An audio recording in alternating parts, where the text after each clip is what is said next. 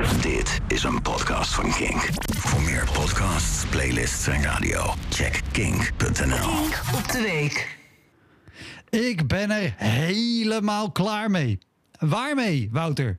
De eindeloze rij luiken, lijken uit de kast van politici, de stijgende gasprijzen, het institutioneel racisme of het getrut en getreuzel van borrelpraat politica Ankie Broekers-Knol om Afghanen te redden die hun leven onder Taliban-bewind niet zeker zijn?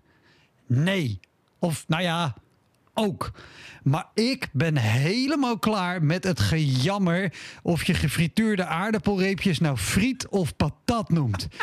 Echt, het, het begon als onschuldig geintje, maar inmiddels is de discussie zo fel dat het mensen uit elkaar drijft. Echt, twee geloven op één kussen, daar slaapt de snackboer tussen.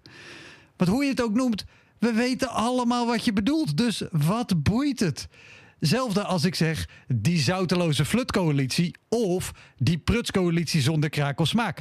Je weet dat ik het heb over Rutte 4, dat van de week een motie tegenhield om de slachtoffers van de toeslagenaffaire te spreken. En op zich, dat snap ik in het geval van Rutte wel.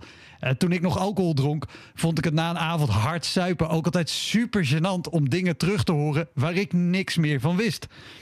En na zo'n nacht zuipen vond ik het trouwens vooral belangrijk dat ik binnen wist te houden wat ik s'nachts had gegeten. Niet hoe ik het had genoemd. Ik was al lang blij als ik wat ik wilde hebben nog een beetje verstaanbaar uit kon spreken. Echt, ik heb meer dan eens gevraagd om een fietsje met mayo. Doe maar een fietsje met mayo. Vet onhandig, zo'n kinderfiets met saus. Je glibbert van je zadel en je knieën klappen tegen je kin. En bij strafzaken is het spreekrecht voor slachtoffers vastgelegd. Maar als je als minister of minister-president de levens van duizenden mensen compleet vernachelt, kan je niet worden gedwongen om naar hun verhaal te luisteren. Koning Willem-Alexander die sprak wel met slachtoffers, maar hij bood ze geen excuses aan.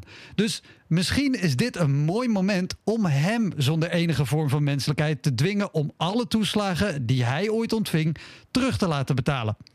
Hij krijgt bijvoorbeeld elk jaar 5 miljoen om Kroondomein het lood te onderhouden... op voorwaarde dat het open blijft voor het publiek.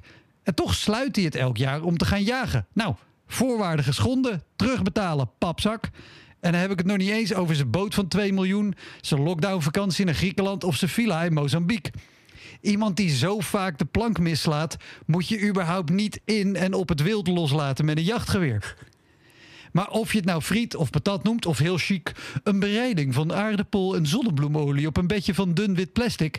Er zijn mensen in Nederland voor wie het helemaal niet vanzelfsprekend is om even een portie knapperig verzadigd vet met zout te halen. Voor die mensen is het ook onvoorstelbaar dat je net als Wopke Hoekstra ruim 25.000 euro investeert in Safari Park de Beekse Belastingparadijzen zonder te weten hoe of wat. Die mensen hebben geen 4000 euro winst uit beleggingen die ze voor de zekerheid maar weggeven aan een goed doel, omdat belastingontwijking misschien wel een dingetje kan worden als ze minister van Financiën worden. Die mensen hebben amper geld voor een frietje of patat. Laat staan een patatje speciaal. En laat ik het dan voor eens en voor altijd duidelijk maken: speciaal is met mayo, met curry en met uitjes. Een patatje oorlog is pindasaus en mayo en uitjes alleen op verzoek. En een patatje broekers knol, dat wordt gemaakt van het blanke raspatat.